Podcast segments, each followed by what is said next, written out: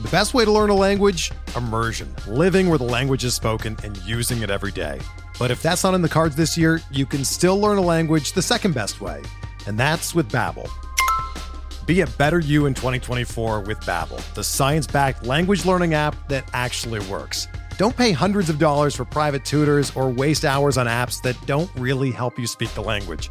Babbel's quick 10-minute lessons are handcrafted by over 200 language experts and help you start speaking a new language in as little as 3 weeks. Babbel's designed by real people for real conversations, and their tips and tools are approachable, accessible, rooted in real-life situations and delivered with conversation-based teaching so you're ready to practice what you've learned in the real world. Here's a special limited time deal for our listeners. Right now, get up to 60% off your Babbel subscription at babbel.com slash bluewire. That's 60% off at babbel.com slash bluewire, spelled B-A-B-B-E-L dot com slash bluewire. Rules and restrictions apply.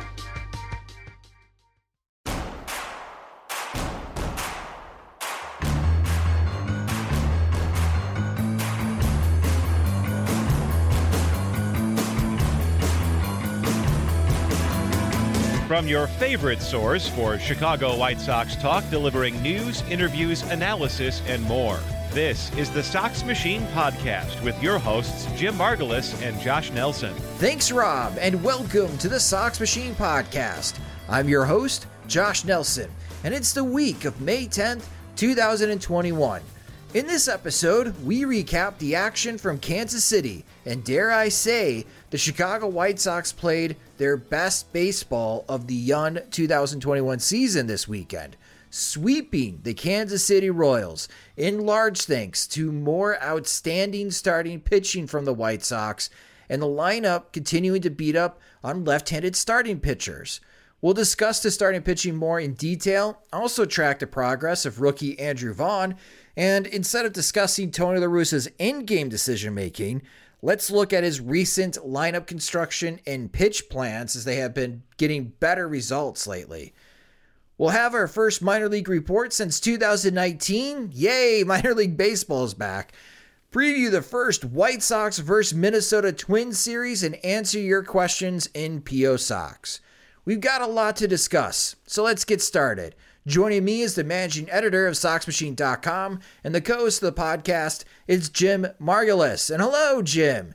What we thought could be the White Sox weakness to start the 2021 season, the starting pitching staff is now the team's strength, as we witnessed again this weekend in Kansas City. Yeah, and uh, it's kind of bizarre just how or just which pitchers are carrying the load. Uh, know, I, I think if he said the starting pitching was a strength, I would imagine that Lucas Giolito would be leading the charge, but he's been allowed to take a back seat because other guys have stepped up, and that's uh, on one hand it's a little bit worrisome, but I think more than that, it's exciting.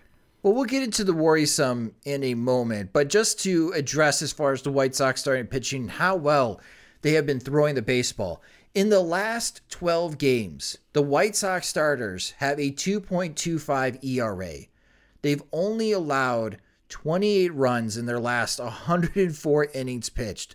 Two of those 28 runs were unearned, with 114 strikeouts to 35 walks, and the starters have only allowed eight home runs. That is pretty impressive. And the fact that we talked about with Luis Robert missing significant time to due to the torn right hip flexor that he needs to stay off his feet and let heal as the White Sox are opting not to have surgery for that injury. We were concerned about the offense. The offense may struggle to put up four runs. But if you have starting pitching like this right now, Jim, where opposing teams are struggling to muster any type of run production against the White Sox starters, well, that makes life a lot easier for a White Sox offense that has great games and then bad days. It seems mixed in within a given week. We've we've talked about it a lot when it comes to uneven lineups and how pitching can carry them. And you know, this will be like the fifteenth time I've said it in over the last fifteen months. But the uh, Cleveland Indians, just how they operate with a top-heavy lineup, really nothing in the bottom, really nothing in the outfield uh, whatsoever, and yet just the strength of the pitching and enough bullpen has allowed them to get by and win Central divisions on that formula. So the White Sox, you know, they I would say the top of their lineup is maybe I would say the way they produce is a little less reliable than say the way the uh, Cleveland lineup went about it with you know more walks, more uh, fewer strikeouts, uh, more of a an ability to uh, generate uh, speed with their power. Uh, the White Sox to have speed guys and power guys, but you know seldom do the two mix. So you know maybe that's why Cleveland was able to repeat it a little bit more frequently, a little bit earlier uh, in their players' rises. But um, you know what the White Sox have now certainly is enough to deal with, especially like say if. Uh, this core can hold until maybe July or August when you know maybe Luis Robert is back, maybe Eloy Jimenez is back. Um, you know, they don't have depth immediately right now, but they might have depth later in the season. So let's play a quick game. And for those listening, you can play the same game as well because as a starting pitching unit, they are performing well, but some are performing better than others. So this is what I'm asking you, Jim. Rank the White Sox starting rotation in quality of starts based on the eye test from the pitchers that are performing the best to the pitchers that are not performing the best. Okay. Say by eye test, I would say Carlos Rodon first, Dylan Cease second, Dallas Keuchel third, Lucas Giolito right behind him, and then Lance Lynn fifth. Interesting, because I would have said Lance Lynn second ahead of Dylan Cease, only because I'm trusting Lance Lynn's stuff a little bit more than Dylan Cease in his last two starts. Why Lance Lynn fifth? I would say just because it seems like, you know, the uh, command isn't quite there yet. He's just coming off the injury. So I guess I'm factoring the, the, the recent mm-hmm. IL stint into it to where, like, you know, that affects my trust. But I think if he never went on the IL, I might rank him uh, fourth it's hard to tell. Like Dallas Keuchel, uh, I want to say you know, when you watch him pitch, I would say fifth, but just in terms of effectiveness and how Dallas Keuchel operates, like you have to trust the results at some point. I mean, his career is kind of based on trusting that the results or generating enough results to trust. So I think I would say that you know he's more or less the guy the White Sox thought they were getting. So um, you know he's not impressive the way he goes about it, but he's doing it right now. So the ground balls are there. You have to trust it. So I would say probably Lance Lynn fourth, Giolito fifth. Okay. But with the injury and just not not seeing a classic Lance Lynn start uh, since the injury, I would say okay. fifth. All right, I could I could buy that. Hey, Wade Miley just threw a no hitter, so I'm sure if Wade Miley could throw a no hitter, Dallas Keuchel's got a no hitter uh, in him as well. Yeah. Uh, despite the way that he's been pitching, and it may be a two strikeout no hitter, but it could happen as the way this season has progressed. Uh, for me, I have Carlos Rodon. I like the way that Lance Lynn has been throwing uh, this season. Dylan Cease is third, but the arrow is really pointing up. By the way, he just signed up for Codify. Uh, we spoke with Michael Fisher before the season, so there's another client on Codify. Yeah, now his command's good enough to where he could actually use it. exactly. Uh, Lucas Giolito and Dallas Keuchel. But both of us do not have Giolito in the top three, which brings a question from one of our Patreon supporters, Rob Liederman. And Rob is asking us, Jim, is there enough of a sample size to see what's quote unquote wrong with Giolito? To my untrained eye, he's starting to look just a guy out there. Uh, you know, there's enough of a sample size, I think, in in, in the sense that, um, you know, he, we know what you know is not working for him or not working as well for him this year. I think the season's still long enough to where, um, you know, there's still a little bit of uh, you know, you know, a little bit of time for him to restore some stuff, regain some stuff. Right now, it just seems like the fastball changeup combination just isn't dynamic in both directions. Like the fastball is lacking a little bit of power, uh, especially like I think you know the ability to get 96 isn't quite there. So high fastballs at the top of the zone are being fouled back or gotten on top of the way they weren't last year. And then I think the changeup is just not. Um, well, I think you know hitters are planning for it a little bit more than they were last year. Like they're they're basically like focusing on it first, and so they're a little bit more effective against it. But I also think there's like a little bit of um, you know, like it doesn't have the same kind of parachute effect that it had last year. I think the speeds up on it like one tick, and the fastball's down, the changeup's up, so you're not getting the speed uh, separation you were the way you were last year. Like instead of I'm looking at it right now, yeah, the, last year it was a 13 mile per hour difference, 94 and 81, and now it's down to 12, basically 93.5 and 81.7. So yeah, depending on where he is in the start, like it's just a little, you know, a couple mile per hour difference in the difference, and it doesn't seem like a lot. I mean, you know, first of all, I would say like a 12 mile per hour difference is still a lot for any pitcher between the fastball and changeup, but the way Giolito deploys that changeup, how aggressively, how, um, you know, I, I would say just you know, aggressively in terms of usage and also location. Like he doesn't really he doesn't discriminate in terms of where he throws it. He would get away with high changeup all the time. Now I think without that kind of parachute effect that it had last year or the last two years, it, it seems like that just it's a little bit more of a normal pitch. And if they're keying on it, they're not as uh, thrown off just by the speed difference. And the sliders had to step up a little bit, and the slider's not quite there yet. So it seems like that fastball changeup combination isn't as imposing. I think he's better than just a guy. Like just a guy, I would say is like maybe. Uh, you know, four or five, you somebody you'd never hear of, and I think he's still good enough uh, against certain lines, especially like the Royals tend to have a, a contact-oriented approach that makes any pitcher, um, you know, get fewer strikeouts than they normally would. Um, but I think you know going forward, the slider he's going to have to get more out of that, or he's going to have to find more power in the fastball, or the changeup's going to have to come down. But either way, it seems like he's kind of trying to find his power and this is me just you know diagnosing it from uh, you know my couch or whatever. But it seems like mm-hmm. in order to try to find more power in the fastball, he's kind of gaining more power in the changeup, which is not what he wants. So he's not quite himself out there, or the the the himself that he was before isn't getting the results that he's used to, and so he's trying to feel it out a little bit. But here's hoping the slider becomes a bit more of a weapon, so that way uh, you know hitters have to scout something else. I agree with you, Jim. I, I have the same viewpoint with Giolito that for him compared to Dylan Cease and Carlos Rodon, where Cease and Rodon have that high velocity fastball, and their second best pitch is their breaking pitch, the slider. You have some type of break between those two, and they're trying to throw a changeup as their third best pitch right now uh, to give some type of off speed to opposing hitters.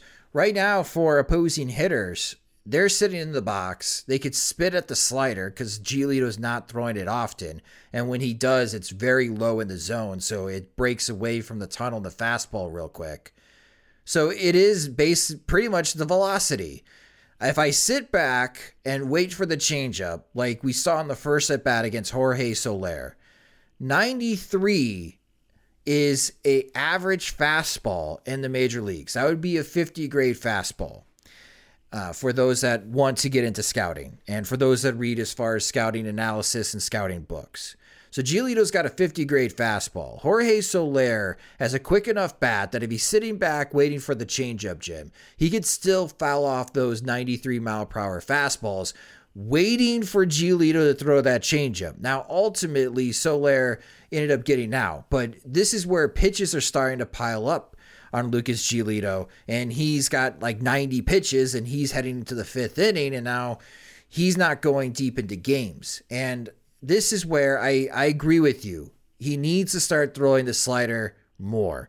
And it needs to do a better job of tunneling with the fastball. But the slider is a below average pitch that he's he's trying to, you know, get better results out of it where the changeup is by far and away his best pitch. But as you mentioned, like his spin rate is about 100 RPMs more than it was last year, and you want less spin on your changeup when you're throwing it. And as Jim mentioned, you want that velocity difference.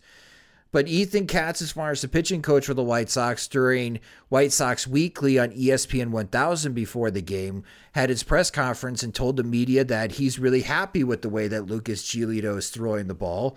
And Ethan Katz is thinking that he's getting good results. Uh, but Lucas Giolito, as far as his box score results, Jim, don't all it really doesn't look all that great. And then we go see the results that Carlos Rodon is getting right now you know, on his fastball for Carlos Rodon, opposing hitters are hitting 0.089 against that fastball. Uh, the average fastball for Carlos Rodon has increased from 92.8 miles per hour to 95. So we're seeing big jump in stuff from Carlos Rodon.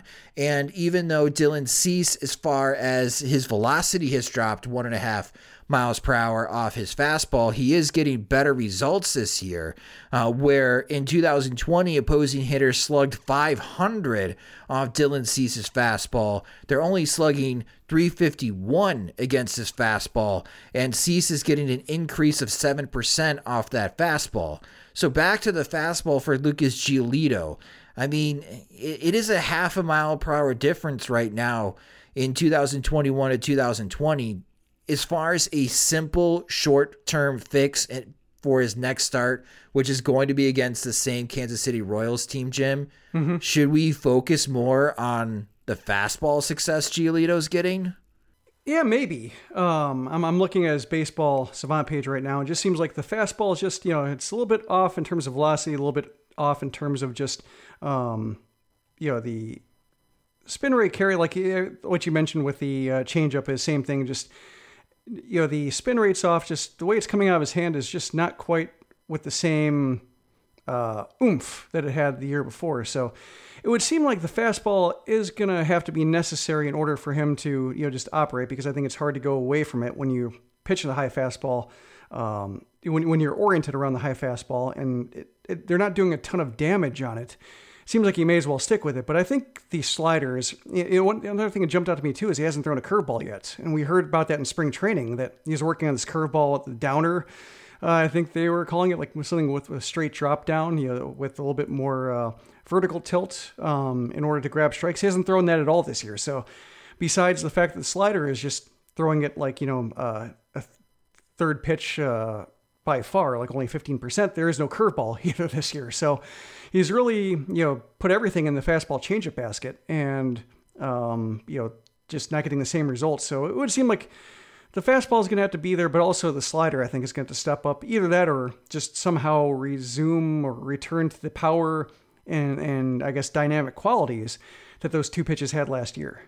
Yeah, wow. I didn't even know this. Opposing hitters right now are barreling up Lucas Giolito 7% more than last year. I mean, they are hitting Lucas Giolito hard when you're looking at his baseball savant numbers.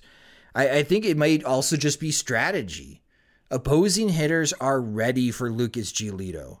And oftentimes it looks like Lucas Giolito wants to run the 2020 game plan. I can't blame him, Jim, because it was so successful for him last year. But maybe that's kind of what's leading to his struggles is that the league has adjusted to him, especially in division rivals, and they're ready for him. Yeah.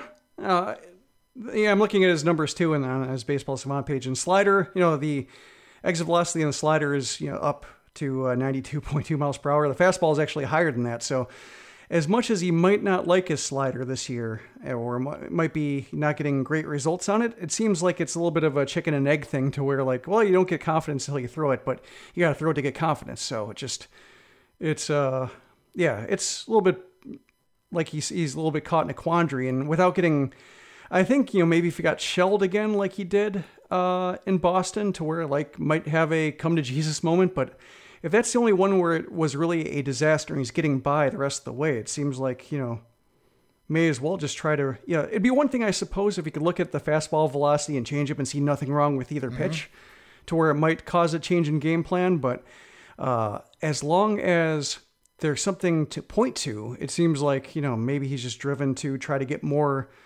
you know, try to restore those pitches mm. to what they were. Well, his next start again is going to be Kansas City against the Kansas City Royals at home next weekend. So hopefully in his next bullpen, he'll make another adjustment. Because if you told me two months ago in early March that Carlos Rodon and Dylan Cease are the two best starting pitchers for the White Sox after the first 32 games of the season, I would tell you the White Sox are screwed.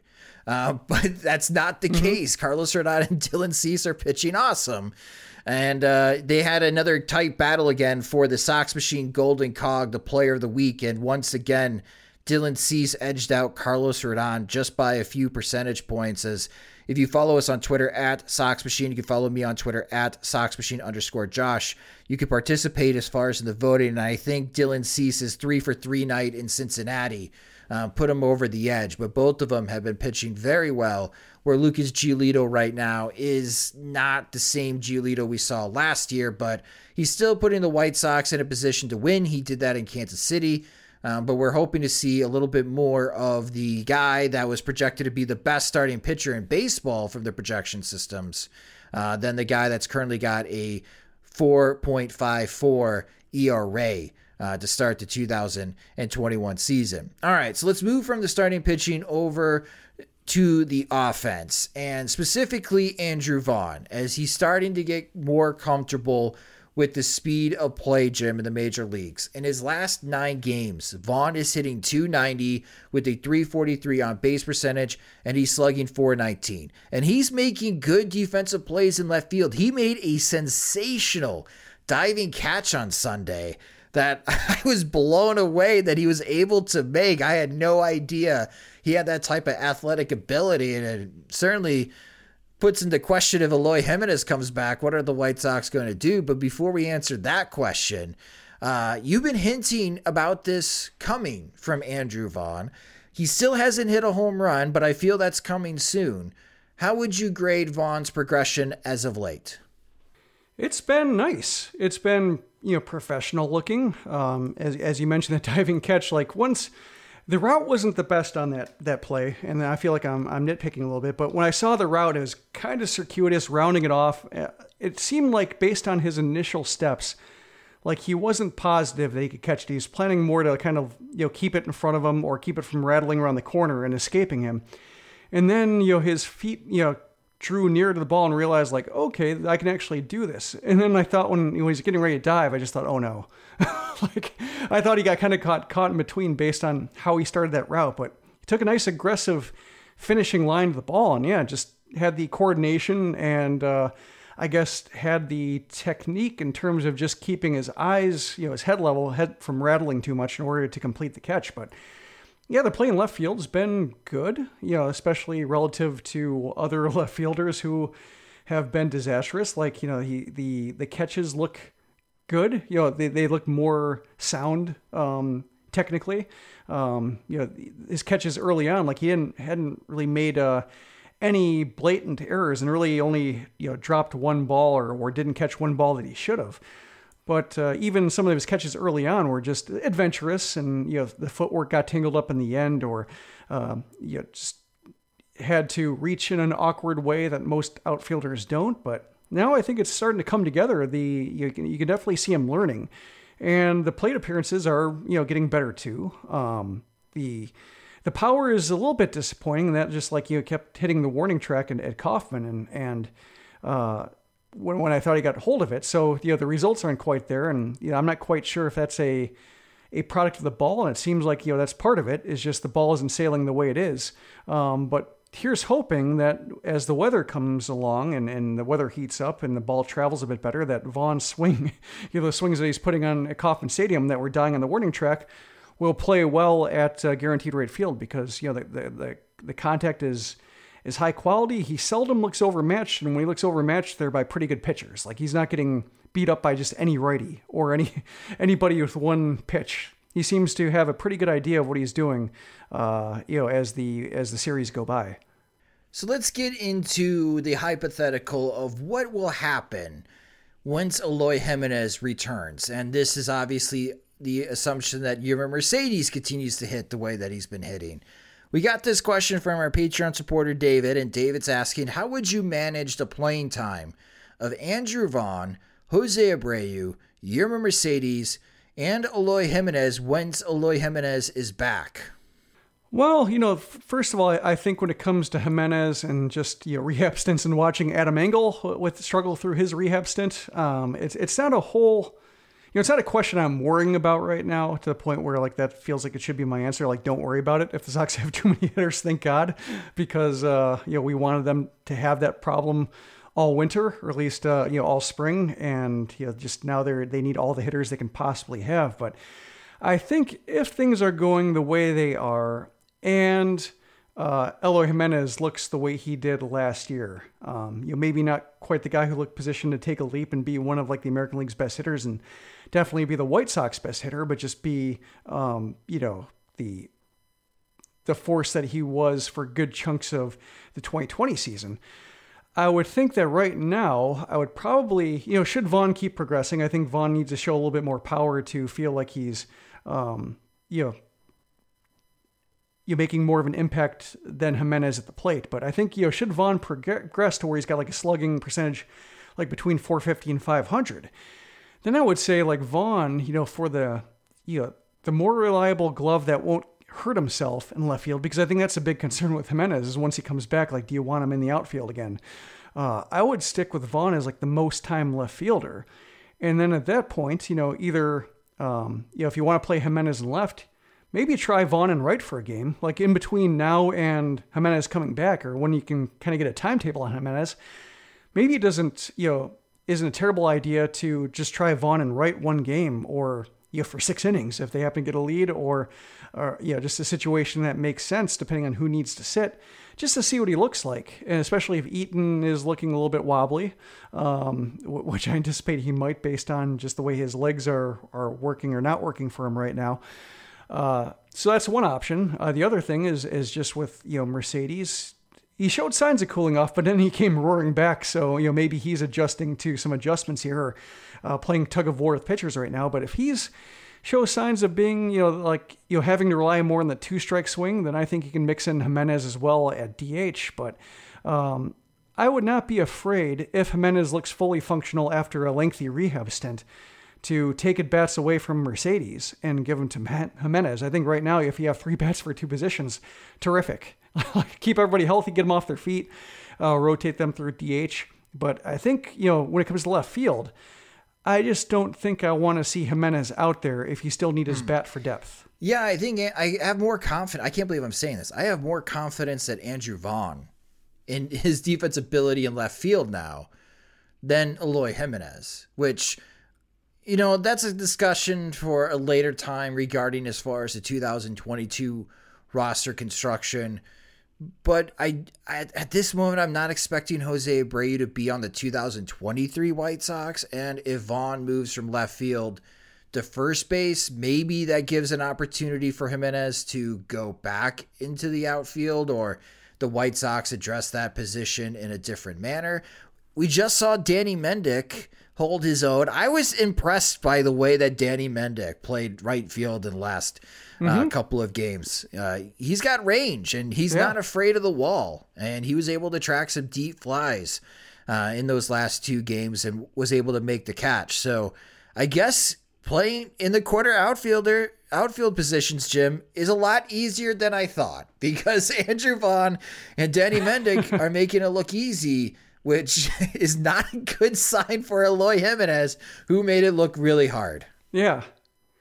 Yeah, I think with, you know, think about Vaughn and right, like Mendick had no experience in right field professionally, like that that starts on Saturday was his first start ever in right, but he had some games in left field, um, you know, nine in the minors. And so I'm inclined to think, you know, Mendick's got more speed, but he's not terribly fast uh, to where like if you feel better about Vaughn's routes and left, and you know I'm thinking by the time Jimenez comes back, you should see more polish in his routes. But I think they're already improving to where like you know I'm not noticing him. I would say that's like the the highest compliment you could pay an average left fielder is that you know he looks average in most regards, like average in range, average in direction, average in coordination, uh, average in throwing.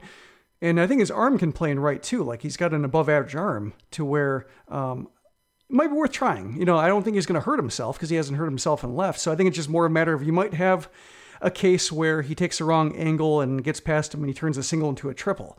But I think, you know, in a game or, or two in, you know, midsummer, uh, you know, June or July, that error, you know, the White Sox have endured worse. They've endured, endured far worse right field play for a lot longer to where if you play, you know, uh, Vaughn and right and it goes terribly, everybody will be able to get past it. And uh, you know, was, I enjoyed seeing Mendick and right just because it was better than seeing Billy Hamilton out there.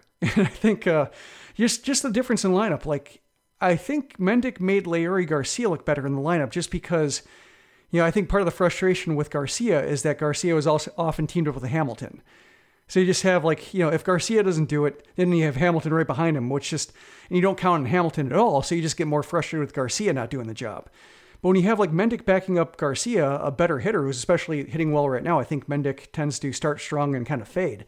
Uh, but right now he's doing his job. That it just feels like he adds a little bit more to Garcia, or at least takes some of the heat off Garcia in the bottom of the order because uh, the the lineup just doesn't end after seven now. Well, he had a good two games, and I think this goes back to the conversation that we had in Sox Machine Live. You know, the troubles with Tony La Russa with his in-game decision making, costing the White Sox, and his bad patterns with his in-game decision making. But let's talk about his pre-game decision making as far as lineup construction, his pitching plans, having Danny Mendick play in right field. I feel like in the last couple of weeks, this is where it's starting to get better uh, for the Chicago White Sox. And I, I, am hoping, Jim, with the way that Andrew Vaughn has been playing, to come full circle with this conversation, we see Andrew Vaughn in the lineup every day. And it's more of a rare appearance to see someone like Jake Lamb or Billy Hamilton in the starting lineup. I understand this upcoming Friday, it's a doubleheader against Kansas City. Sure. Billy Hamilton and Jake Lamb may get a start in one of those two games. I understand it because it's four games in a three day weekend, and they got to hop on the plane after the game on Sunday and they got to go straight up to Minneapolis. So you're looking at 10 games in nine days. So I get it. Some guys are going to need a day off in this upcoming stretch for the White Sox. But with the way that Vaughn has been playing, it seemed like he had to earn his playing time from La Russa. And I'm hoping what we just talked about with the way that Andrew Vaughn has been playing the last nine games, that La Russa trusts him more and he's in the lineup every single day. And I think we're starting to see that, especially in this past series against Kansas City. Yeah, I think there are two, you know, basically two things that um, La Russa can do before the game to get people off his back. One is play Vaughn every day, and then uh, you know, I, I think the Mendick part was the other one, just not having Garcia and Hamilton there. Like Garcia right now is inevitability, like or Hamilton, I should say, because you might see Hamilton take a Garcia start here or there, but uh, center field is just really limited right now for the White Sox. But you know, with those two guys, you know, playing one spot, okay. Um, but just having two of them so uh, prominently featured, or have things weird things like having Jake Lamb, um, you know playing for no real reason or having Nick Williams batting in the middle of the order. Like that stuff, I think, was what irritated people because they're not major leaguers. Like, you know, maybe Jake Lamb can take a major league walk, but right now the rest of his skills aren't there. You know, Nick Williams, not a major leaguer, fringe guy, replacement level. Billy Hamilton, not a major league hitter. Leury Garcia, the way he was giving himself up with bunts, didn't feel like a major league hitter. So, I think with Vaughn stabilizing, with him proving himself, you know, over the course of weeks and through benchings or at least very conservative playing time distribution, that hopefully he's gotten there. And then once Vaughn's in the lineup, it's just the criticism dries up. And I think I, you, you saw some bad faith arguing on Twitter, like there's some people saying, oh, you know, um, you know, the White Sox scored eight runs in the first inning. You're like, oh, Tony La Russa must be a piece of garbage, you know, uh, from people who are defending him. And I just think, you know, they're there are two things, and I think you were you're getting to this with the way you described it was La Russa before the game and during the game, and I think those are two different you know animals. But right now, before the game, as long as Vaughn's playing every day and earning it and getting a chance to fail and bounce back the way Mercedes has gotten a chance to have a few weaker games and bounce back, then uh, it's really hard to complain. That's yeah, that's pretty much what I was getting at. As long as he continues to do what he has been doing, and having Andrew Vaughn in the lineup every single day, limit the amount of starts for Jake Lamb and Billy Hamilton, I think White Sox fans can handle that better. And I think the White Sox are going to perform better, like we saw this past weekend. And to come full circle from the intro, I thought this was the best weekend of baseball the Chicago White Sox have played in this young season, Jim. And they are now 19 and 13, a game ahead of Cleveland in the American League Central.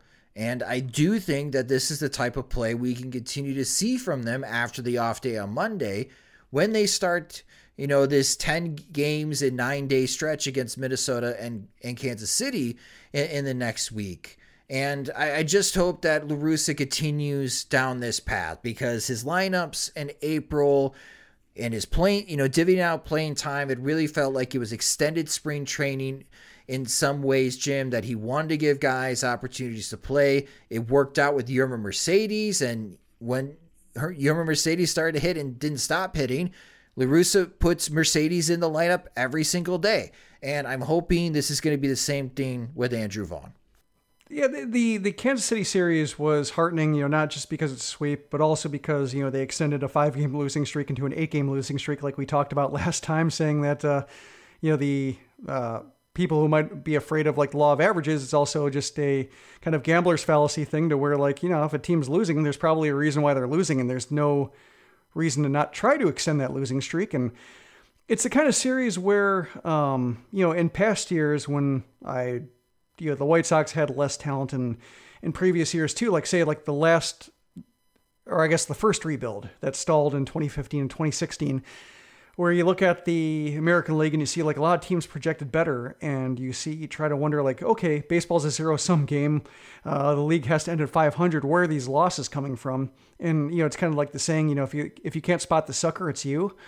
Um, I'm hoping that the white, you know, I looked at this Royal series and so thought, you know, the way they're playing, the way they're kind of stealing some wins, the how wobbly their pitching staff looked. You know, I looked at the Royals like I think they're the suckers, and this series they did not quite look ready for the White Sox, and I'm hoping that there's more where that came from because that was very refreshing to see a a team that uh, you know had pulled pulled the wool over the White Sox eyes in previous years just had nothing for them. Well, the White Sox will be having their first series against the Minnesota Twins this upcoming week at home as the White Sox have started this gauntlet of the schedule. They are 3 and 0 in the first 68 games of the 76 day critical stretch for the White Sox that if they want to run away with the American League Central, this is a good opportunity to do so. And with the Minnesota Twins coming into town wounded, they are not playing good baseball. Even more opportunity for the White Sox to continue add more ground between them and their chief rival in this year's American League Central. But coming up next on the Sox Machine podcast, Jim has the minor league report. Welcome to the Minor League Report, our weekly look at the highs and lows of the White Sox farm system. Thanks to the six game series and off days every Monday, every White Sox affiliate should have played a similar number of games, making it an easy schedule to compartmentalize for you neat freaks out there. For instance, after one week of the season, every affiliate has played six games against the same opponent. The Barons were the only ones who saw any merit in the new schedule, going 5 1 against the Biloxi Shuckers, with the lone stumble being the game where they walked 13 batters in one inning. In fact, Birmingham won more games than the rest of the system combined, as Charlotte, Winston-Salem, and Kannapolis finished a combined 3 and 15. The problem with the Barons being the only thrivers is that the Barons also have the least exciting roster of the bunch, as Micker Adolfo and Cade McClure are the only prospects with real name recognition on the team. That said, nobody knows exactly what players might have progressed or declined after a whole year off. So when a 24 year old like Ti'Quan Forbes opens his season by going 6 for 17 with a couple of homers, it's worth keeping an open mind, especially when there aren't many other players soaking up the spotlight. Adolfo, for instance, struck out 10 times over his first 20 plate appearances, although he did homer as well. On the pitching side, McClure minimized the damage of hard contact in his first start, allowing one run over five innings while striking out seven.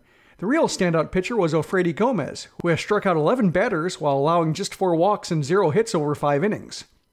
The White Sox signed the 25 year old Gomez to a minor league deal after the Royals let him go, but Gomez spent nearly his entire time in Casey's organization as a starter. The White Sox are using him in shorter multi inning bursts, and he's two for two in that role thus far. A guy like Gomez is more of a shot when the Charlotte bullpen is getting off on the wrong foot. Ryan Burr has thrown two scoreless innings to start his season, but Tyler Johnson, Zach Burdi, and Jimmy Lambert have thrown a combined five outings, and all of them have been ugly. Felix Paulino, another candidate for relief work at some point, gave up seven runs over two thirds of an inning in his first start of the season. Jonathan Stiever, who threw three scoreless innings in his AAA debut, is the only pitcher of note to start his season with an outing to be proud of. Charlotte's position players are a mixed bag, but at least there are some encouraging starts. Gavin Sheets hit 308 with a homer and two doubles in his first week, and Seby Zavala has an 1102 OPS, although he also struck out 11 times over 24 plate appearances.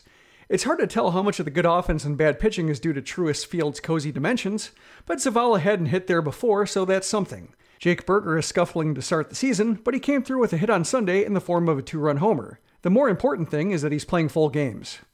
The Winston-Salem Dash enjoyed a walk-off victory on Mother's Day to raise their record to 2 and 4, and that's representative of a roster that has had some hits and misses. Luis Curbelo went 5 for 16 with 4 extra base hits, an exciting start for a guy who was demoted out of Kannapolis the last time we saw him. Luis Mieses also generated surprising power for a guy who hadn't shown it in rookie ball, with a homer, triple, and double among his five hits. Yolbert Sanchez drew four walks to go along with six hits in his first six games, showing the kind of plate discipline that might make him a candidate for Birmingham sooner rather than later. He's 25, so that'd be nice. The Dash's pitching has been decent. It's been nice to see Luke Shilling and Isaiah Carranza throw their first professional pitches after Tommy John surgery and the pandemic caused them to lose multiple seasons at the starts of their careers.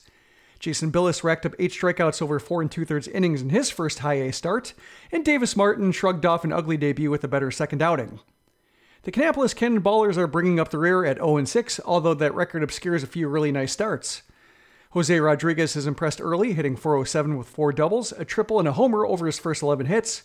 Bryan Ramos is starting to heat up, raising his average to 292 after five hits over his last two games. James Beard and Sam Abbott are keeping their heads above water as well. It isn't even that bad on the pitching front. Bailey Horn led the way with four scoreless innings in his pro debut, and Matthew Thompson and Yoelvin Silven each had moments. On the other side, Jared Kelley wasn't able to complete one inning in his pro debut, and Andrew Dalquist has walked four over his first three and one thirds innings.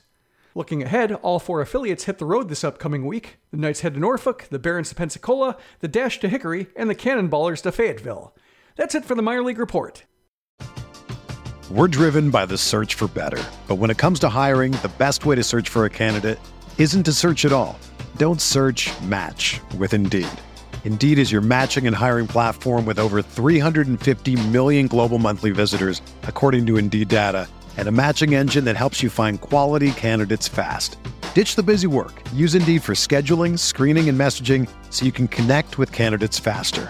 Leveraging over 140 million qualifications and preferences every day, Indeed's matching engine is constantly learning from your preferences, so the more you use Indeed, the better it gets. Join more than 3.5 million businesses worldwide that use Indeed to hire great talent fast. And listeners of this show will get a $75 sponsored job credit to get your jobs more visibility at Indeed.com slash BlueWire. Just go to Indeed.com slash BlueWire right now and support our show by saying that you heard about Indeed on this podcast. That's Indeed.com slash BlueWire. Terms and conditions apply. Need to hire? You need Indeed. Welcome back to the Sox Machine podcast. The Chicago White Sox are back home starting play on Tuesday as they welcome the Minnesota Twins for the first time in 2021. We had circled these dates on the calendar before the 2021 season because everything that we knew as far as roster construction, how these two teams played against each other in 2021, we were expecting these series to be marquee seasons in the 2021 season, deciding on who will win the American League Central. That still might be the case. However, it's only the Chicago White Sox that have held up their end. The Minnesota Twins, surprisingly, are 12 and 20, and they, in a lot of ways, deserved that record. And they had a rainout on Sunday against the Detroit Tigers, which they lost on Saturday to Detroit. So this is not a good Minnesota Twins team at the moment. They have lost Byron Buxton as he's dealing with a right hip flexor injury, not as severe as Luis Robert, but it's unknown on how long Byron Buxton's going to be out, and he's been one of the best players in all of Major League Baseball. And the pitching probables for this series between the Chicago White Sox and the Minnesota Twins starting on Tuesday, May 11th. This is a 7:10 p.m. Central Time start. It is Kenta Maeda for the Twins against Dylan Cease. One would think that this would be a tough matchup for the White Sox, but Maeda has a 5.02 ERA this season and hasn't been pitching well. On Wednesday, May 12th, this is again a 7:10 p.m. Central Time start. It is Dallas Keuchel for the White Sox against Jay Happ. J Happ has been one of the best starting pitchers for the Minnesota Twins this year. He's got a 1.91 ERA, but the White Sox have a lot of success against J Happ. And on Thursday, this is the getaway day for the Twins, as this will be a 1:10 p.m. Central Time start. It is Michael Pineda for Minnesota against Carlos Rodon. And Jim, we talked about as far as ranking the starting rotation from a Minnesota Twins preview. They're kind of getting the short end of the stick because they're facing two hot hands in this series, and Dylan Cease and Carlos Rodon. But for for from a White Sox fan perspective, looking into this series, it does circle back to when are the Minnesota Twins going to wake up? And will they wake up in the 2021 season? And everything early was man, the bullpen is terrible. Alex Colome is a double agent for the White Sox. He's blowing all of these games. Their defense has been terrible late in games. We saw the fiasco that happened in Oakland.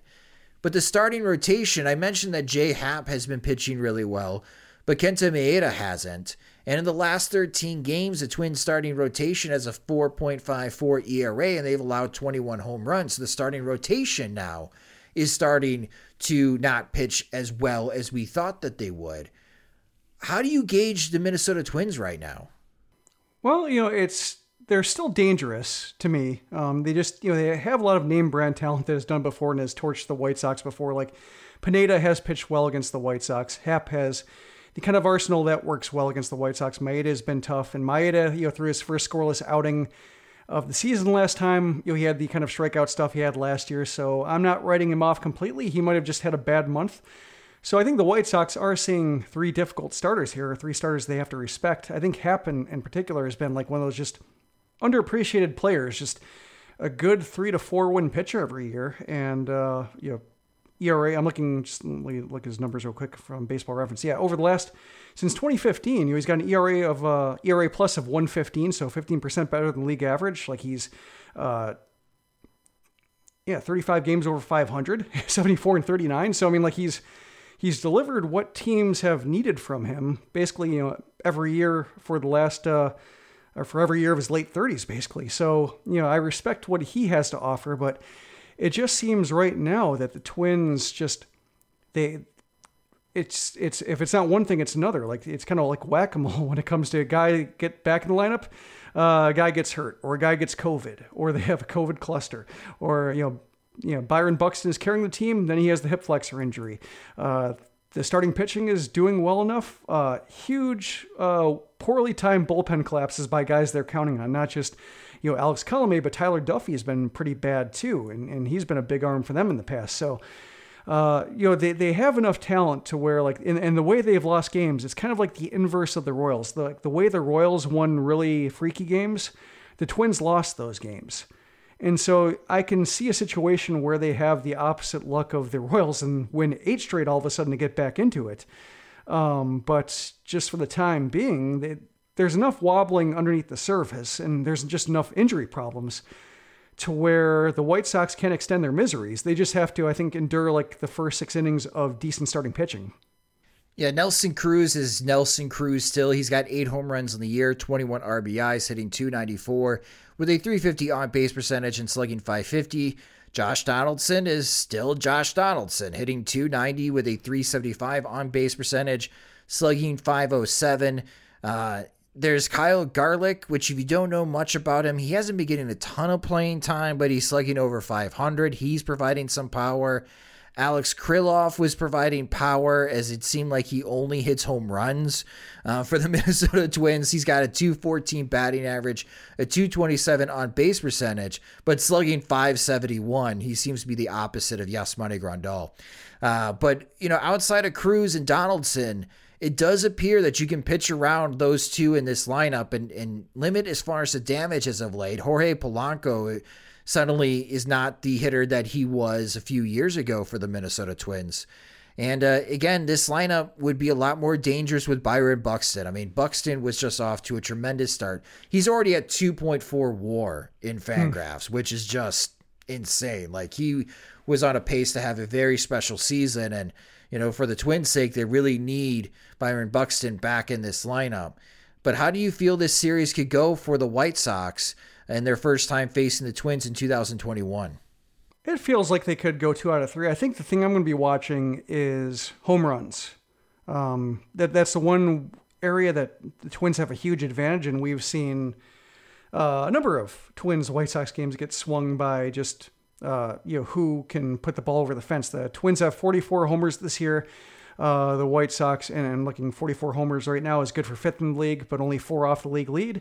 The White Sox have 27. They're four off uh, from the uh, next team up, which is the Royals. And we saw the way the Royals were hitting, so the fact that the White Sox have four fewer homers than them is a little bit disconcerting. Um, so, so that's I guess the column I'm going to be looking at this series, and, and just you know, should the Twins be able to strike for homers? Here's, you know, I guess the idea would be that uh, there will be few over them on base. You know, they they they have had some guys who are kind of all or nothing or hitting homers and not walking, and uh, the White Sox are walking and not hitting homers. It's a little bit odd, but. Uh, it's been a combination working for them so far. Just more, more of a matter of like when you have three isolated games, uh, that home run uh, disparity can uh, loom large if the White Sox can't start closing it now. Well, if the White Sox do win this series, two out of three, like you mentioned, Jim, that would put them at 21 and 14 before having a four game in three days against the Kansas City Royals, with Friday being a doubleheader to make up one of the postponement games from April. And uh, I, they would be chugging along with the gauntlet. So I'm with you. Yeah. I, I think the White Sox could win this series. Well, I'm looking at the twin schedule, and they have it just as hard. From here, they go from from the White Sox series. They go to uh, they play Oakland, then they play the White Sox again, then a double header crammed into an original off day against the Angels, hmm. followed by three more with Cleveland. So that's that's difficult. And then you know they they kind of softened up with the Orioles and Royals the following week after that. But that's that's a tough stretch for a time where they need to start. You know they could really you know it would behoove them to pile up wins. And here's hoping the White Sox get in their way early. Yeah, I mean, if the White Sox win two out of three against the Twins, the White Sox are going to have an eight game lead on Minnesota before we even get to Memorial Day. We're not even, we're still a couple weeks away. If the White Sox sweep the t- Twins, we're talking a 10 game lead. Yeah, I was, for the White Sox. Sorry, I was looking at the uh, Twin schedule. Like uh, starting like the last full week of May, they play the Orioles and Royals, and then I flipped over the calendar to uh, June, and they play the Orioles and Royals. so that's a two week stretch where the Twins can get back into it. Uh, if uh, you know they they they aren't flattened by the next uh, 14 days.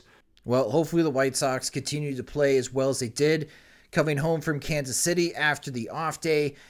And we'll see. I mean, this is going to be a big series for the Twins. They really need this series. And for the White Sox, I think this would be a great opportunity for them to really stake their claim early in the American League Central and let the other teams in the division know that they're not going to fade in the 2021 race.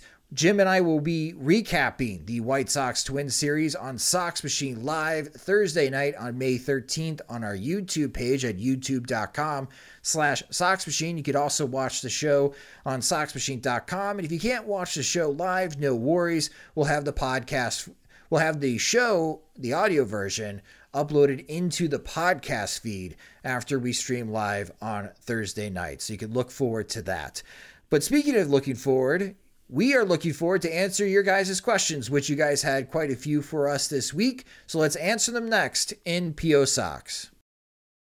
You've stuffed our mailbox all week with questions from your tweets and Facebook posts. Now, to cure your curiosity on the White Sox, here is P.O. Sox. Thanks, Rob. And yes, this is our favorite part of the show where you, our fans and listeners, get to ask the questions. It's PO Sox, where our PO Sox questions this week come from our Patreon supporters because you guys are crazy with the questions that we are getting in, not just for this episode, but for a previous episode uh, where I sat down with Jim Callis talking about the White Sox top 30 prospects and the early thoughts of the 2021 Major League Baseball draft. We got a ton of questions from you guys. We even got more questions again from you uh, for this week's PO Sox, and we even answered some earlier on the show. So, again, if you would like to participate and ask us questions and topics that you'd like us to answer on the show, go to patreon.com slash Sox Machine to sign up today. And the first question that we have comes from Andrew Siegel, Jim. And Andrew's asking, did I see slash hear Josh suggest the White Sox should trade for Kris Bryant? Is that a pie in the sky plan or a legit avenue for an outfield upgrade? And yes, Andrew, I said that on Saturday when I joined Mark Grote on 670 The Score, because again, 670 The Score is the home of the Chicago Cubs. There's a lot of Cubs fans that listen to that station. Of course, there's a lot of White Sox fans that listen to that station. But this is already a drum beat from the offseason, maybe even from last year. Uh, and especially after Luis Robert get, got hurt and the way that Kris Bryant has been hitting the ball, that there's a lot of White Sox fans that would like to see Rick Hahn pick up the phone and make a deal work with Jed Hoyer to have Kris Bryant go from the north side to the south side, as it's still unclear on what the Chicago Cubs are trying to achieve in the 2021 season. I think that there's a legit avenue for a Kris Bryant trade. But Jim, I want to ask you first, what do you think about that possibility? Do you think the White Sox need a player like Kris Bryant to at least win the 2021 American League Central?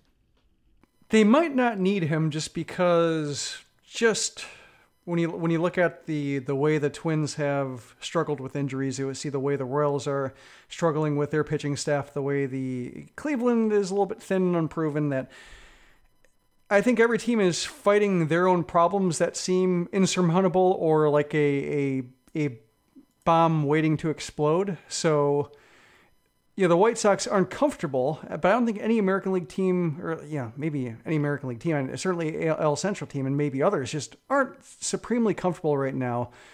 And so I don't know if he's necessary to win the Central. I will say that his, you know, his skill set just fits very well. Like he wouldn't be an unnecessary audition or uh, addition, I should say. Um, to the team. Like he would fit in right field. Adam Eaton wouldn't be necessary in right field if he's looking as uh, uh, just old. I guess would be the way to say. Like uh, just with the you know leg injuries can make a guy look old, uh, and and right now he's he's just looking off like that. So if he struggles with you know that knee injury and with the swing he's trying to implement with it and is looking like a liability and right, like he would fit in well. And then you have Eaton as an extra outfielder you don't feel bad about having on the bench when you're trying to win. And it would fit. Just more of a matter of, I think, for a guy like him, uh, trading for a rental like that, you tend to need more farm depth than uh, you you uh, like. It tends to come from depth, like uh, teams acquiring that kind of player tend to trade guys they don't need. And I don't know if there's a farm system that the uh, farm player that the White Sox uh, don't need that other teams would want. So I quasi had this conversation with Jim Callis in, in, the previous episode talking about the prospects because I think it, it was also Andrew asking Jim Callis like if you're a rival GM who would you be asking for if the White Sox picked up the phone and said that they would like to acquire your player and he mentioned the prep pitchers Jared Kelley, Matthew Thompson and Andrew Siegel. Uh, not not Andrew Siegel, I'm sorry. Yeah. Andrew Dalquist. uh, and yeah. I think with the way that the the way the season is set up, you have the Major League Baseball draft in mid July, and then two weeks later you have the trade deadline. Right now, the Chicago Cubs are hovering around 500, so maybe they don't want to pull the plug yet on the 2021 season. They want to give it a couple more months. Uh, before they have a better idea of whether or not they can win the National League Central. And if that's realistic, and if it's not, then yeah, they can quickly shift in a different direction and start trading away guys they know that they're not going to be able to sign to long term deals. And when it comes to Kris Bryant and the Chicago Cubs, I, I, do think you can center a trade around Matthew Thompson. And I know that hurts the White Sox as far as depth wise, but you do have the Major League Baseball draft in July, and you could replace Matthew Thompson with one whomever you select in the first three rounds. Sure, it'd be better to stack up multiple prep talent arms like Matthew Thompson uh, to improve as far as your farm system. But whomever you are trading away, I think you could replace in your first three round picks in this year's upcoming Major League Baseball draft. And who knows, maybe who the White Sox select in the first round instantly becomes their number one prospect because the farm system isn't all that good, folks. Uh, so that's why I think you can center a, you can start a trade with Matthew Thompson and maybe give them Gavin Sheets. He's hitting well in AAA. It does give Jed Hoyer insurance in case Anthony Rizzo decides to change his mind and he doesn't want to stick with the Cubs. Sheets can play first base for the Cubs starting next season, especially if he continues to play the way that he has. And then you have the international prep, uh, the international position player prospects as well. I don't think I would trade Jose Rodriguez at this moment, but maybe the Cubs are interested in Bryan Ramos or Benyamin Bailey. Uh, that is an intriguing international prospect that they can add into the mix. And, you know, White Sox fans would say, no way, you can't trade three players for Kris Bryant just to have him in August and September. But you have to remember the White Sox are not going to be the only team bidding for Kris Bryant's services. Uh, so you have to make an offer that's better than whatever, whatever other team is going to offer to Jed Hoyer because Hoyer's not going to tell you what other offers he's getting. So I think that's the best offer that I can make from a White Sox perspective for a three month rental of Kris Bryant.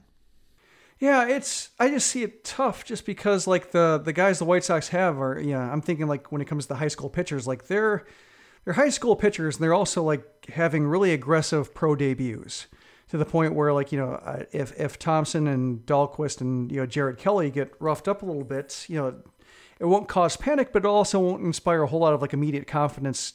And another team coming in with more farm depth, especially like certain positions that play better in the National League, um, you know, would be able to top that offer. And then, as you mentioned, the White Sox would have to kind of go with a quality thing or a quantity thing uh, you know, with a prep pitcher and international player, and then maybe somebody else that's kind of in their their log jam at uh, first base DH. But it would seem like you know if they were trying to. I don't think any one player they could trade would make them uncomfortable. I just think that they would have to like include so many players that the Cubs would hit on a couple of them, and the White Sox would want some of that quantity back into their own system. So that's why I don't see it being a great fit for a trade. He's a great fit for a talent, mm-hmm. but just uh, in terms of uh, teams being able to beat that deal, I'm thinking of like the way the Padres just had more to offer another team than the White Sox did for all the trades they made. Yeah, I, I agree with you. You're hoping that nobody else is calling the Cubs about Kris Bryant, but we know that's not reality. Uh, sounds like the Angels are interested in Kris Bryant. I get that because Anthony Rendon has been on the injured list a couple times already this season. Uh, and of course, you have that Joe Maddon connection as well uh, with Kris Bryant. But if I that is that shouldn't stop Rick Hahn and shouldn't stop the White Sox from at least trying. And as you mentioned, Jim, from a production standpoint, Kris Bryant would be a good fit. Andrew, it's probably pie in the sky just because of what the White Sox can offer to trade, but I don't think that should dissuade the White Sox from at least trying to trade for Kris Bryant. They may not be successful, but I still think it would be a good target for the White Sox, especially if they're trying to add an impact player to this lineup. And Kris Bryant's raking right now. So, Andrew, thank you so much for your question. Our next question comes from Brian Dolan, and he is pumped up, Jim. Brian writes to us, What a sweep! Quick question about bullpen management, but 30 ish games in, are we seeing any trends from Tony La Russa, Ethan Katz? And is there any difference from Rick Renteria and Don Cooper in terms of usage? Let's keep it going. See, Brian is super excited after this weekend, Jim. But what about the bullpen management?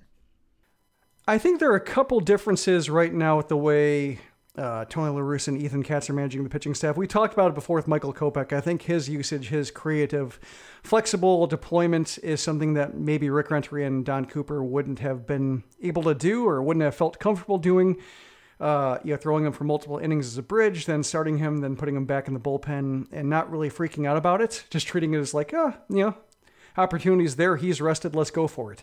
So I like seeing that. I think that's to a lesser degree with uh, Garrett Crochet, although Crochet, you know, he had pitched a couple multiple inning outings for the White Sox, or was going to during the um, uh, game three, and just you know his forearm didn't hold up.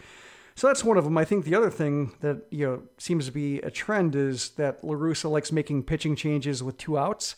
Um, I guess that's the way he looks at the three batter minimum. Is like he likes having the option of not needing a reliever to face three batters if he can get out with one out and then I guess assess the situation at the end of the next half inning. Um, otherwise, I think when it comes to the, you know, I guess how he's handling it, it's hard to tell just because Renteria got better performances. And I guess if you want to put any of that on, on him or Ethan Katz, you know, just the way certain guys have uh, taken steps back in what they've been able to do for the White Sox, then you know that's one thing. But just in terms of you know how he would go about managing if all these guys were pitching the way they had before, I don't think there'd be too much different. I think the game where he, uh, the opener of the KC series, where he had Codi Heuer and then Aaron Bummer and then Liam Hendriks uh, all pitching successive innings, I think that's generally how we'd like to do it. And I think it's how every manager would like to do it, paint by numbers. So, should there be rebounds for Heuer and you know Evan Marshall or Matt Foster, and then Aaron Bummer looks great. So he's like the one guy I think who's looking the way he should. The rest of the guys I think are still trying to figure it out. But you know, should you know they reach a critical mass of relievers pitching the way we've seen them pitch, then I think uh, beyond Kopech and maybe Crochet and those flex roles, there's not going to be a whole lot of difference. I think it's just going to be, um, you know, do those guys stay healthy? And if they don't, then I think uh, we'll see La Russa thrust into the emergency situations that Renteria had to deal with late last year. Well, let's keep the conversation about the White Sox bullpen going. Brian, thank you so much for your question. Our next question comes from Asin Rec, and Asin Rec is asking, should we be forgetting Evan Marshall? Uh, I think with the way the bullpen is shaped and with the way that Charlotte really has nobody knocking on the door to take any kind of important innings for the White Sox, that a guy like Marshall can, you know, be shifted into low leverage uh, work. You know, maybe like move him down to the Jose Ruiz role and then move Ruiz up and then move Matt Foster up, who's pitched a little bit better and see what you look at. But yeah, Marshall does not look right right now. And when you look at his like pitches, you know, when you look at his um, usage and when you look at his uh, velocity, nothing's terribly off there. But just like the the first strike percentage is way down, the ground ball percentage is way down, the swinging strike percentage is way down, and it just seems like uh, you know the it seems like a few things. The curveball location has been hittable. Like he he doesn't have a swinging strike on his curveball yet, which is uh, surprising. Uh, the changeups, yeah, a lot of the changeups seem like waste pitches. They don't seem really compelling, uh, like swing and miss pitches. And like when he gets into two strike counts, it's not really putting hitters away with him the way uh, with changeups the way he did the year before. So there's that.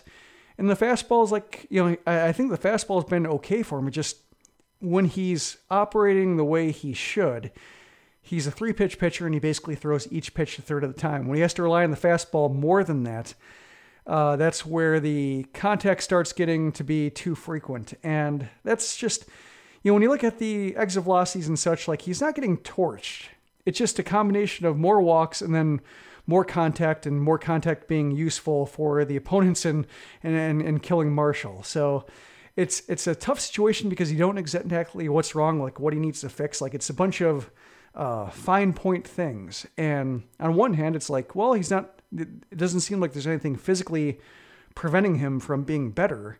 So you should stick with him and keep going. But it is hard to watch him in situations that you know you're counting on him for to get out. So that's why I wouldn't mind seeing like Foster slide up and and and Marshall slide down. And you know if Jose Ruiz keeps pitching decently, like oh, you know maybe give Ruiz a shot in those mid leverage situations too, and you know save Marshall for you know situations where you can kind of see if the curveball's back, if the changeup is there. But he's just a little bit off in a lot of ways to where just high leverage or anything resembling the situations he was thrown into last year, uh, it's not really a comfortable look. As in Rec, thank you so much for your question. Our next question comes from Mark Sambor. And Mark is asking Last week, Kevin Goldstein of Fangraphs and formerly the Astros front office was a guest on another podcast. When asked how he would grade the White Sox rebuild, he said they crushed it. Do you share the same opinion? I think that's a, a bit too high. I think they crushed the rebuild trades. I think they did probably yes. as well as you can on the big trades that made it happen.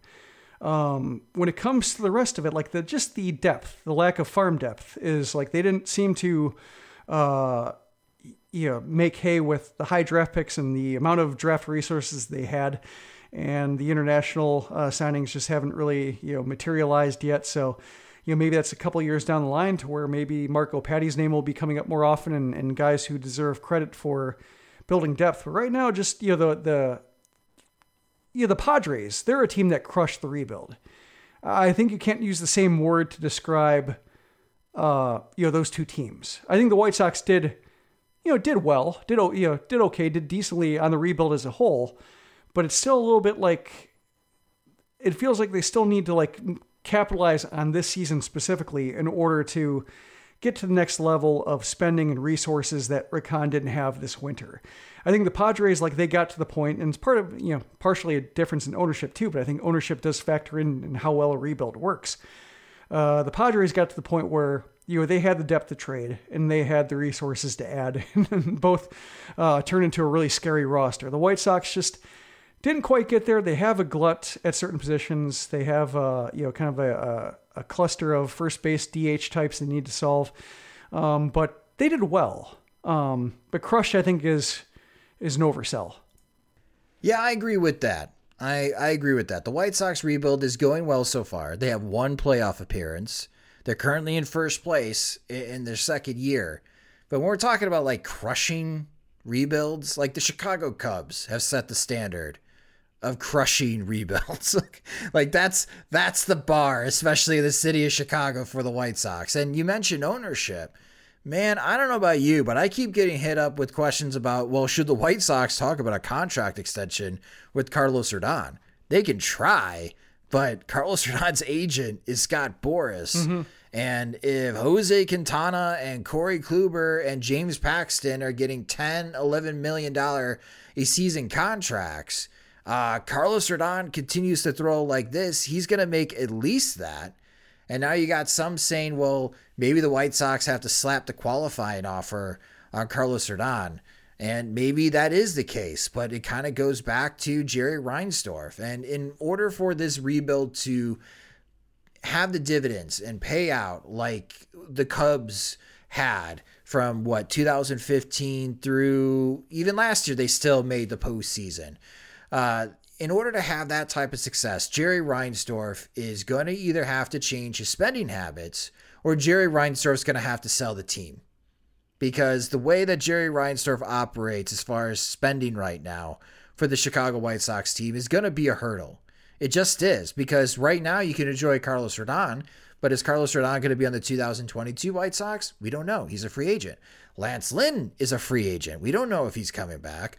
Jose Abreu is going to be a free agent in a couple of years. And by the yeah. time that you think that the White Sox should be in the middle of the contention window, guys that are on the roster now are going to be free agents. So who's going to replace them? Well, we just had the conversation with Jim Callis.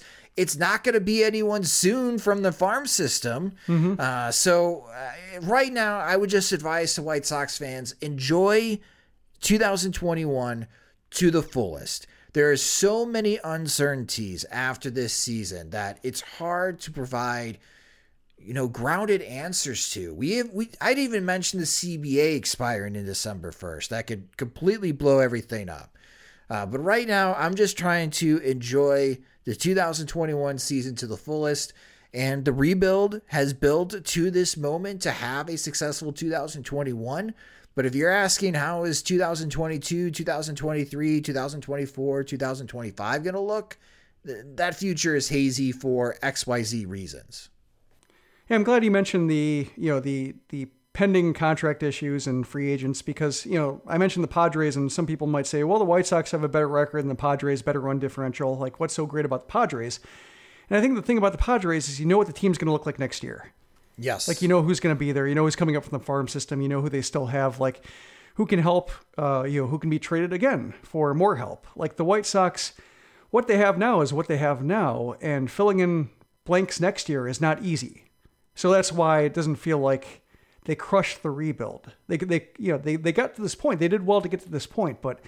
Uh, and the Cubs, you know, they they they capitalized in one glorious season and had trouble to uh, maintain it. But you know, that's not a problem with the rebuild. That's a problem with like learning to let go, like learning to trade a Kyle Schwarber, or you know, just uh, you know, adjust the roster with guys they fell in love with.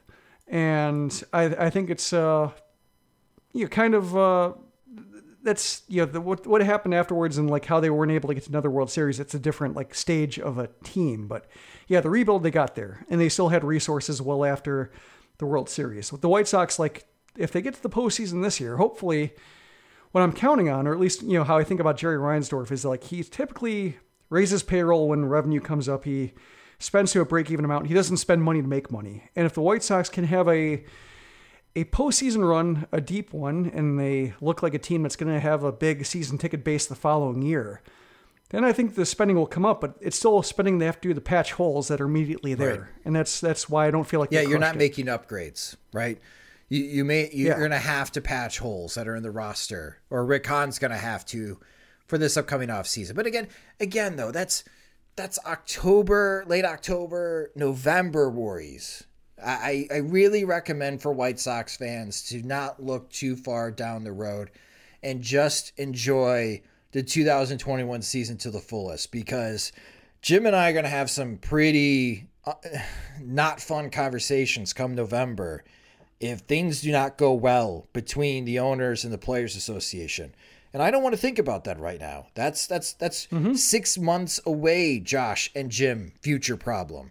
Uh, that's not a problem right now to really uh, deep dive into at this moment. So, uh, Jim and I slightly disagree with Kevin Goldstein, but the White Sox rebuild has built to this moment. And right now, after the first 32 games of the season, it's looking good for the White Sox. They're 19 and 13 in first place in the American League Central. We'll see how the future is going to be built out for the White Sox, and we'll have those conversations in the fall. But, Mark, thank you so much for your question. And thank you to everyone that submitted questions this week for PO Sox. If you have a question or topic that you would like Jim and I to tackle in a future episode of the Sox Machine podcast, again, the best way to doing it is becoming a friend of Sox Machine by signing up at patreon.com slash Sox Machine, where we have several different tiers of support at $2, $3, $5, and $10 a month where you get an ad free version of the podcast, you get an ad free version of the website, you get exclusive content, you get bonus content like the bonus PO Sox questions that Jim and I answer only for our Patreon supporters. Uh, and you also get first crack crack at Sox Machine swag. So again, if you enjoy our work and you want more, go to patreon.com slash Sox Machine to sign up today. And that will do it for this episode of the Sox Machine Podcast. Thank you everyone for listening. Again, you can follow us on Twitter. We are at Sox Machine. You can follow me on Twitter at Sox Machine underscore Josh. You can subscribe to the Sox Machine podcast wherever you listen to podcasts. You can also s- subscribe to our YouTube channel at youtube.com slash Sox Machine. The Sox Machine podcast is a production of SoxMachine.com, your home for all things Chicago White Sox baseball. Alongside Jim Margalus, I'm Josh Nelson. Thanks for listening.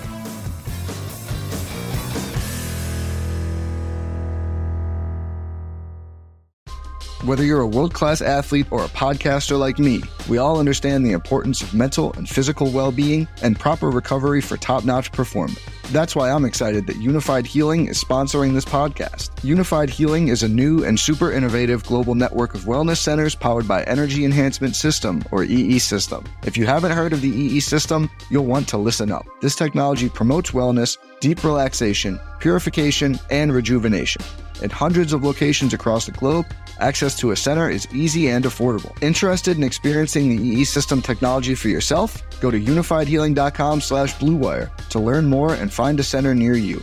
That's U-N-I-F-Y-D healing.com slash bluewire. No material or testimonials on the UNIFYD Healing website are intended to be viewed as medical advice or a substitute for professional medical advice, diagnosis, or treatment. Always seek the advice of your physician or other qualified healthcare provider with any questions you may have regarding a medical condition or treatment and before undertaking a new healthcare regimen, including EE system.